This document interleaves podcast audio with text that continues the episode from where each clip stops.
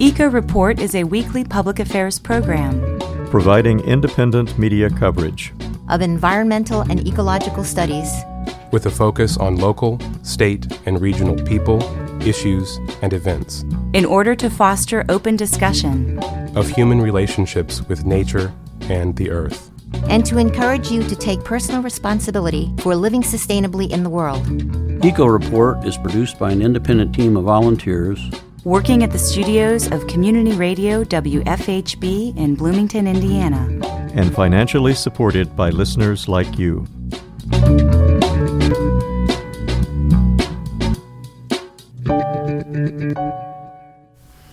Hello, and welcome to ECA Report. For W F H B, I'm Juliana Daly.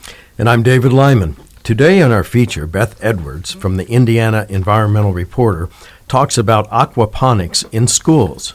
That's coming up later in the program, but first, your environmental headlines.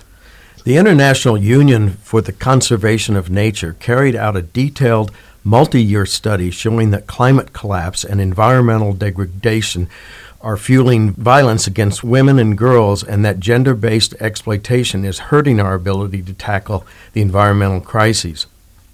Kate Oren, a lead author of the report, observed, quote, "As environmental degradation and stress on ecosystems increases, that in turn creates scarcity and stress for people.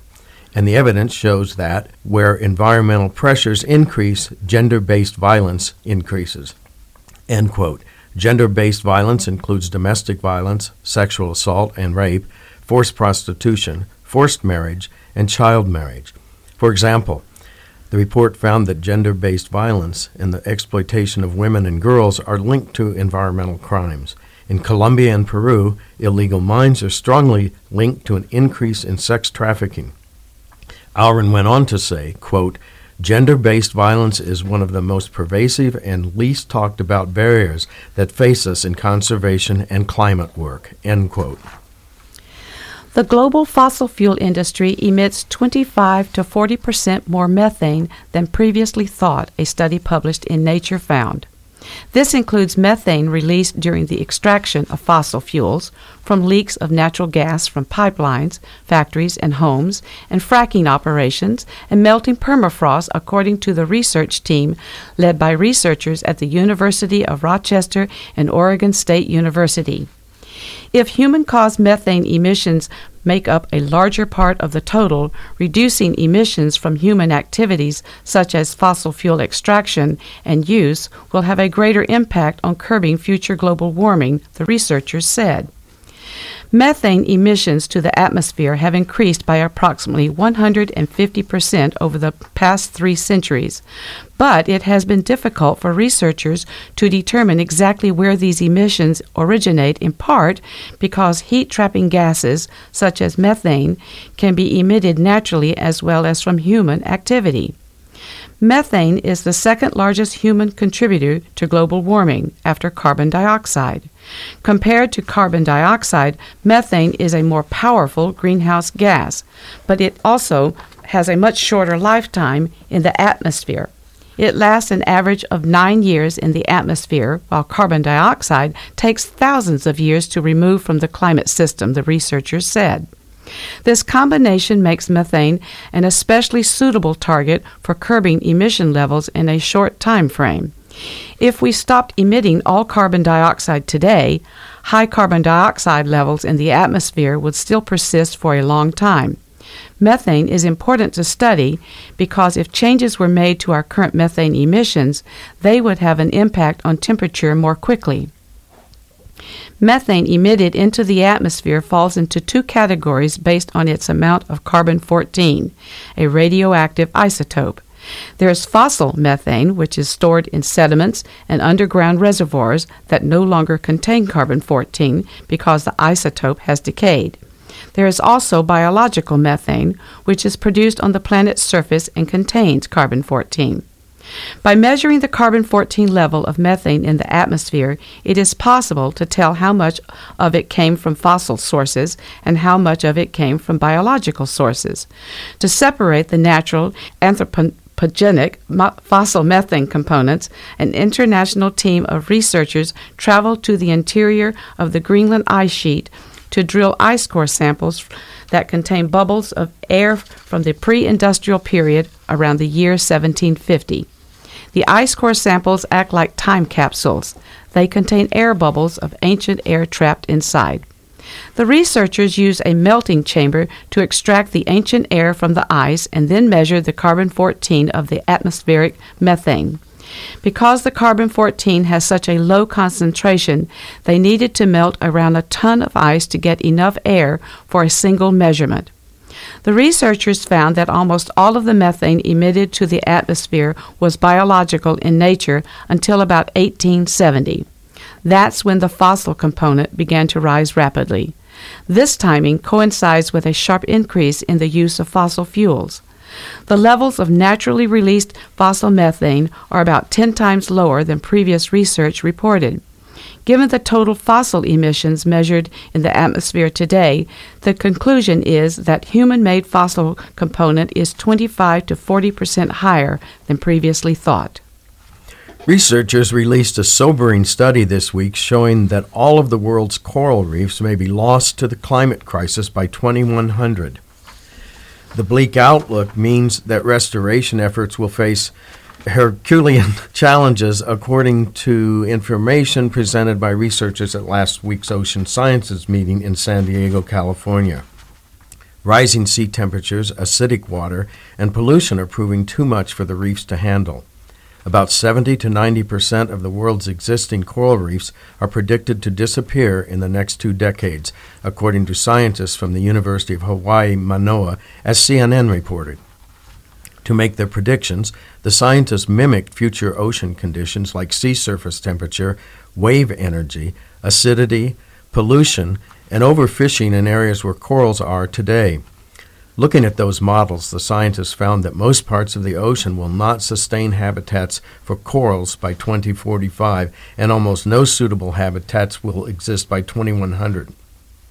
The new research is disheartening for efforts to restore corals by growing them in labs and then putting them back into the ocean. While those efforts have had sixty percent success rate, the research suggests that lab-grown corals will not stand up to warming oceans and increased acidification. Scientists are predicting a mass bleaching within the next couple of weeks in Australia's Great Barrier Reef. From previous years of bleaching and hurricane damage, roughly half of the reef is already dead. The reef is undergoing heat stress right now, with patches starting to bleach. While a major widespread bleaching has not occurred yet, scientists have warned that it is likely if high ocean temperatures around the reef do not drop in the next two weeks. Already, temperatures across two-thirds of the reef are about two to three degrees Celsius above normal, with typical peak temperatures still a month away. It should be noted that we have chosen to include this story because it represents a new aspect of corals. This story paints a bleak future. There will undoubtedly be additional articles on this topic to see if this perspective is correct. A quarter of all land leased by the Bureau of Management for fossil fuel extraction from two thousand seventeen to nineteen was within wildlife corridors or priority conservation areas. Wildlife corridors link fragmented habitats together, increasing access to food, water, and mates for endangered animals. The corridors are critical all over the country since animals' habitats have been destroyed or degraded by roads, cities, and industries. Without the corridors, as human activity continues to disrupt the natural world, wild animals would lack a lifeline. Yet the Bureau is leasing those corridors to oil and gas companies. Wildlife corridors are never the same after oil and gas companies arrive. Light, dust, and noise from oil infrastructure construction are so disruptive that they can stress and even kill animals. The plants that traveling animals rely on for sustenance are torn up or flattened. Gas flares pollute the air. Oil spills can degrade soil, kill vegetation, and harm wildlife. More than four in ten deaths in the United States associated with air pollution can be attributed to emissions that came from states other than where the deaths occurred, according to a study published Wednesday in the journal Nature. The easterly drift of emissions across the country is known as cross-state air pollution, the largest source of which has historically been fossil fuel-burning power plants. The new study identifies key trends in cross-state air pollution from two thousand five to two thousand eighteen, including which sectors of the economy contribute the most pollution, which states are net exporters of pollutants, and which states suffer most from air pollution wafting across the borders. Overall, premature deaths associated with air pollution from fossil fuel combustion declined markedly, but by about thirty percent over the period studied, thanks to a shift to renewable energy, curbs on particulate matter in the air, and greater fuel efficiency in automobiles. Electricity generation owes much of the reduction to the ongoing industry-wide switch from coal to natural gas and renewables, and to increased regulation. It is the only sector in which emissions are limited by the E P A under the Cross-State Air Pollution Rule. The Trump administration has worked successfully to ease those limits. California is headed toward drought conditions in February, typically the state's wettest month.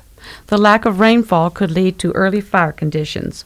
With no rain predicted for the remaining part of February, it looks as if this month will be only the second time in one hundred seventy years that San Francisco has not had a drop of rain in February, according to the Weather Channel. While the Pacific Northwest has flooded from heavy rains, the southern part of the West Coast has seen one storm after another pass by. Last week, the U S Drought Monitor said more Californians are in drought conditions than at any time last year, as the Weather Channel reported. On Thursday, the U S Drought Monitor said nearly sixty percent of the state was abnormally dry, up from forty-six percent just last week. Another alarming sign of an impending drought is the decreased snowpack in the Sierra Nevada mountain range. The National Weather Service posted to Twitter a side-by-side comparison of snowpack from February last year and from this year, illustrating the meager snowpack this year. The snow accumulated in the Sierra Nevadas provides water to roughly thirty percent of the state. Right now, the snowpack is at fifty-three percent of its normal volume after two warm and dry months to start the year. The National Oceanic and Atmospheric Administration Climate Prediction Center forecast that the drier-than-average conditions may last through April. In normal years, there is little rain between May and November.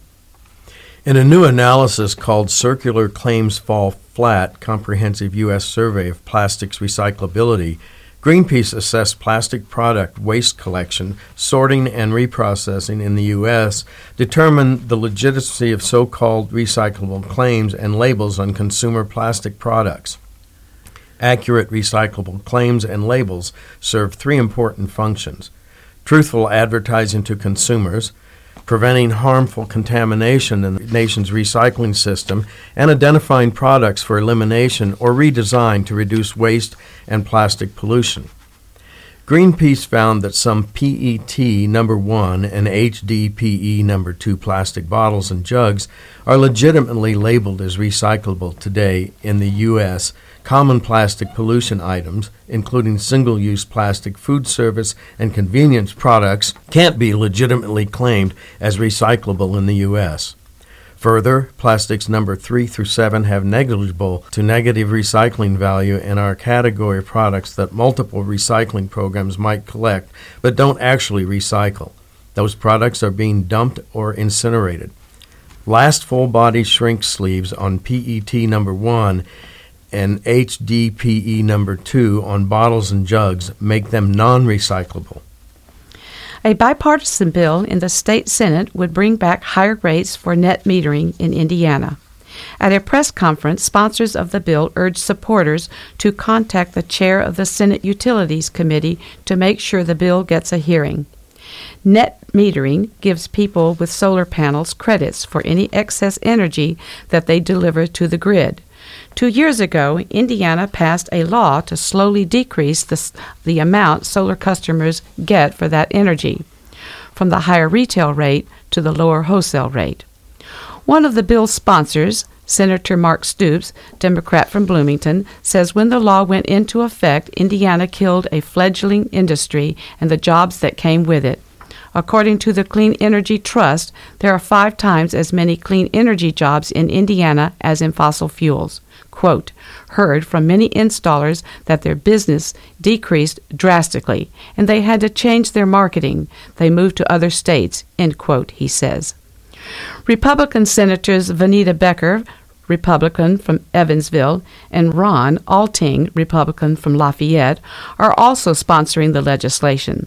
Several organizations support the bill as well, including the Citizens Action Coalition, Hoosier Environmental Council, Indiana Distributed Energy Alliance, Sierra Club, Columbus Community Solar Initiative, Solar United Neighbors, and Solarize Indiana.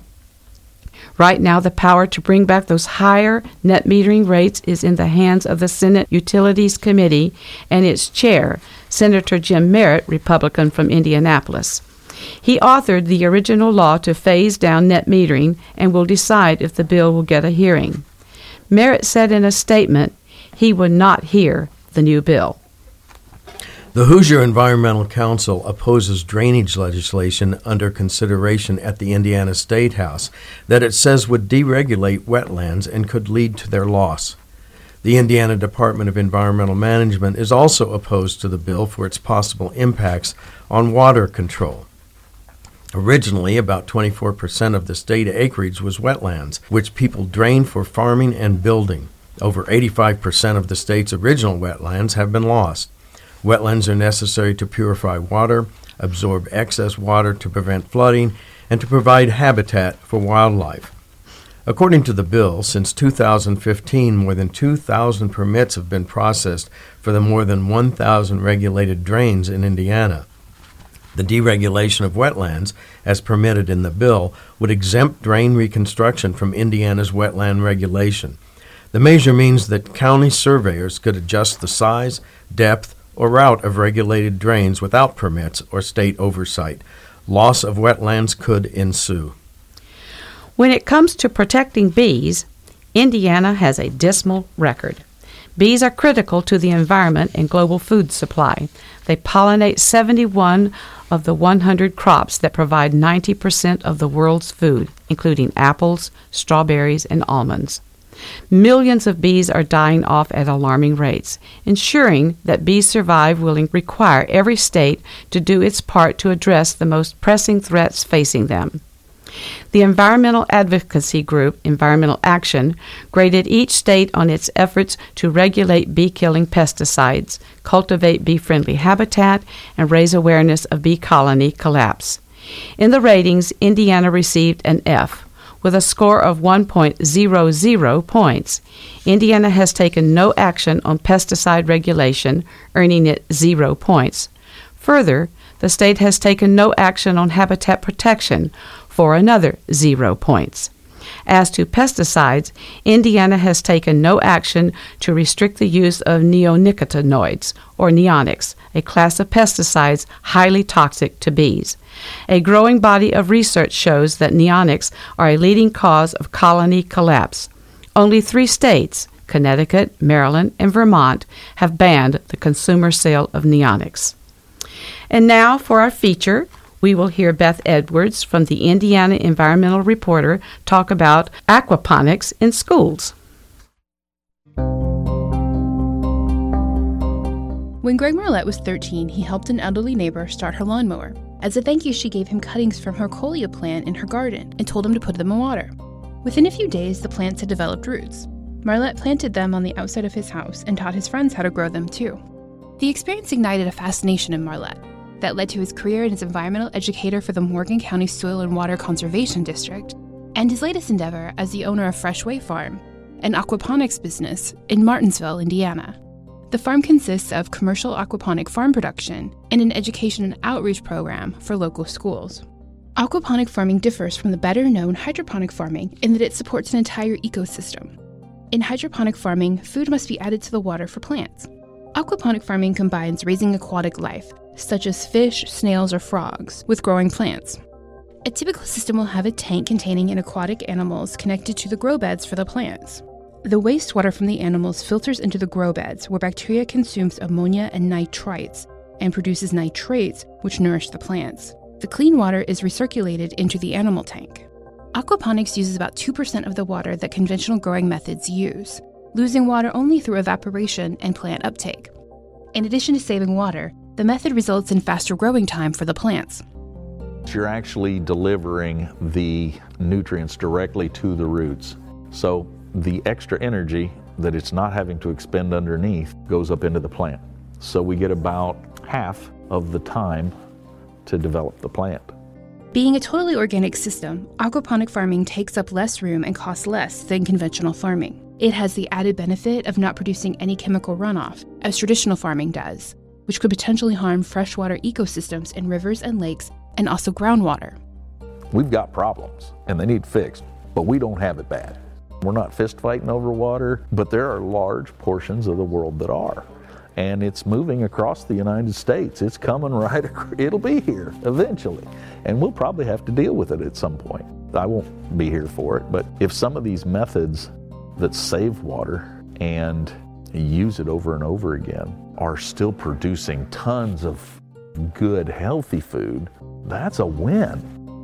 Fresh Way Farms has helped set up aquaponic systems in three Morgan County schools: Mooresville High School, Monrovia High School, and Green Township Elementary School.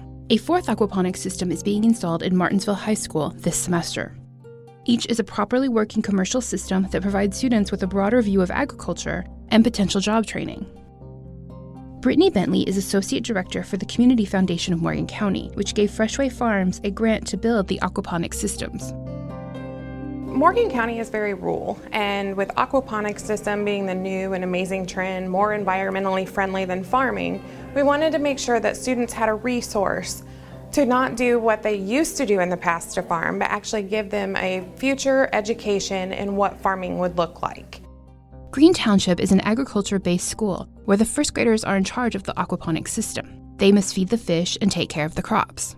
This is Trina Dodge, who teaches one of the two first grade classes at the school.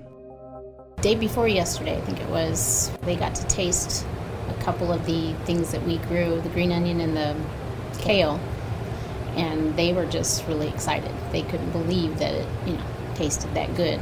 Green Township Principal Paul Spar said he found many students have no idea where their food comes from. Really, we want the kids to understand that you don't go to the store and it's just a piece of beef and that's how it came to you. To show the kids that there's a lot of work involved. Currently, the vegetables and grasses produced by the first graders are being fed to the chickens cared for by the kindergartners. However, once the production kinks have been worked out and state health and safety guidelines have been met, the goal is to be able to use the lettuce and produce in the school cafeteria. Monrovia High School is already putting its produce to use by donating it to the town's food pantry. I'd love to see an aquaponic system in every school and be more of a farm-to-school table, because it's better for them. It doesn't have the preservatives and the pesticides and everything like that that the kids get now. And some of their vegetables, because they're frozen and processed. Besides the educational and nutritional aspects of the aquaponics system, there are also potential economic and job opportunities. Bentley said the foundation encourages opportunities outside the traditional college path that gets students more involved in the trades, farming, and other careers that help stimulate the local economy. Spar agreed. It's a huge industry, and we want to open the kids' minds and open doors for the kids. Marlette is continuing to grow the commercial side of Fresh Way Farms and has a partnership with a local restaurant to buy his produce. He also sells his plants and vegetables at the Martinsville Farmers Market and is planning on launching a larger wholesale operation within the next few years. Meanwhile, in every aquaponic system Marlette has currently in operation, there are coleas for Suki. I owe it to her to spread that on.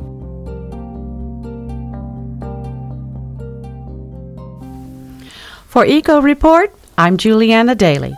And I'm David Lyman. Support for Eco Report comes from Blooming Foods Market and Deli, Bloomington's locally grown co-op grocery since nineteen seventy-six, offering products with a focus on local, fair trade, natural and organic, with support for farmers, producers, agencies, and artisans. Blooming Foods Market and Deli on East third Street near College Mall, West sixth Street near the Courthouse Square, and Shreve Hall on the Ivy Tech campus. Are you looking for a way to make a difference on environmental issues? Here at Eco Report, we are currently looking for reporters and segment producers. Our goal is to report facts on how we're all affected by global climate disruption and the ongoing assaults on our air, land, and water. We also celebrate ecologists, tree huggers, soil builders, and an assortment of champions who actively protect and restore our natural world, particularly those who are active in South Central Indiana. All levels of experience and all ages are welcome, and we provide the training you'll need. W F H B also offers internships. To volunteer for EcoReport, give us a call at eight one two, three two three, one two zero zero or email us at earth at w f h b dot org.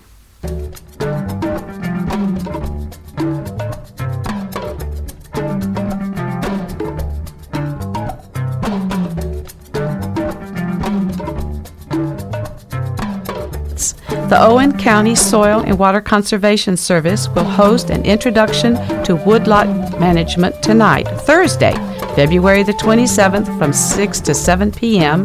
at the Owen Putnam State Forest Office, located at twenty-one fifty-three Fish Creek Road in Spencer.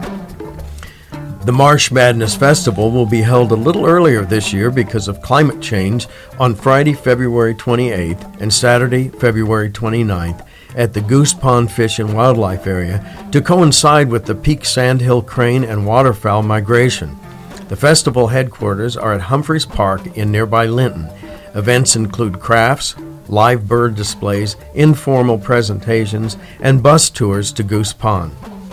Sycamore Land Trust Little Hikers will host a Nature's Teas and Treats program on Friday, February twenty-eighth from ten to eleven a.m. at Cedar Crest, located at forty-eight ninety-eight East Heritage Woods Road in Bloomington. Many plants in your yard are edible. Learn all about them as you hike the prairie and woods around Sycamore Land Trust's office. R S Vs are required. Go to h t t p s colon slash slash sycamore land trust dot org slash hike dash r s v p. The Hinkle Garten Farmstead Open House is scheduled for Saturday, February twenty-ninth from one to four p.m. You will be experiencing maple syrup season and the sugaring operation at the farmstead. Farmstead is located at twenty-nine twenty East tenth Street in Bloomington and is listed on the National Register of Historic Places. A bluebird nesting box workshop will take place at Springmill State Park on Sunday, March first from one to three p.m. Join John and Cherie to hear about bluebirds and other cavity nesters. Contact Cherie to reserve a spot at s belt at d n r dot i n dot gov or call eight one two, eight four nine, three five three four.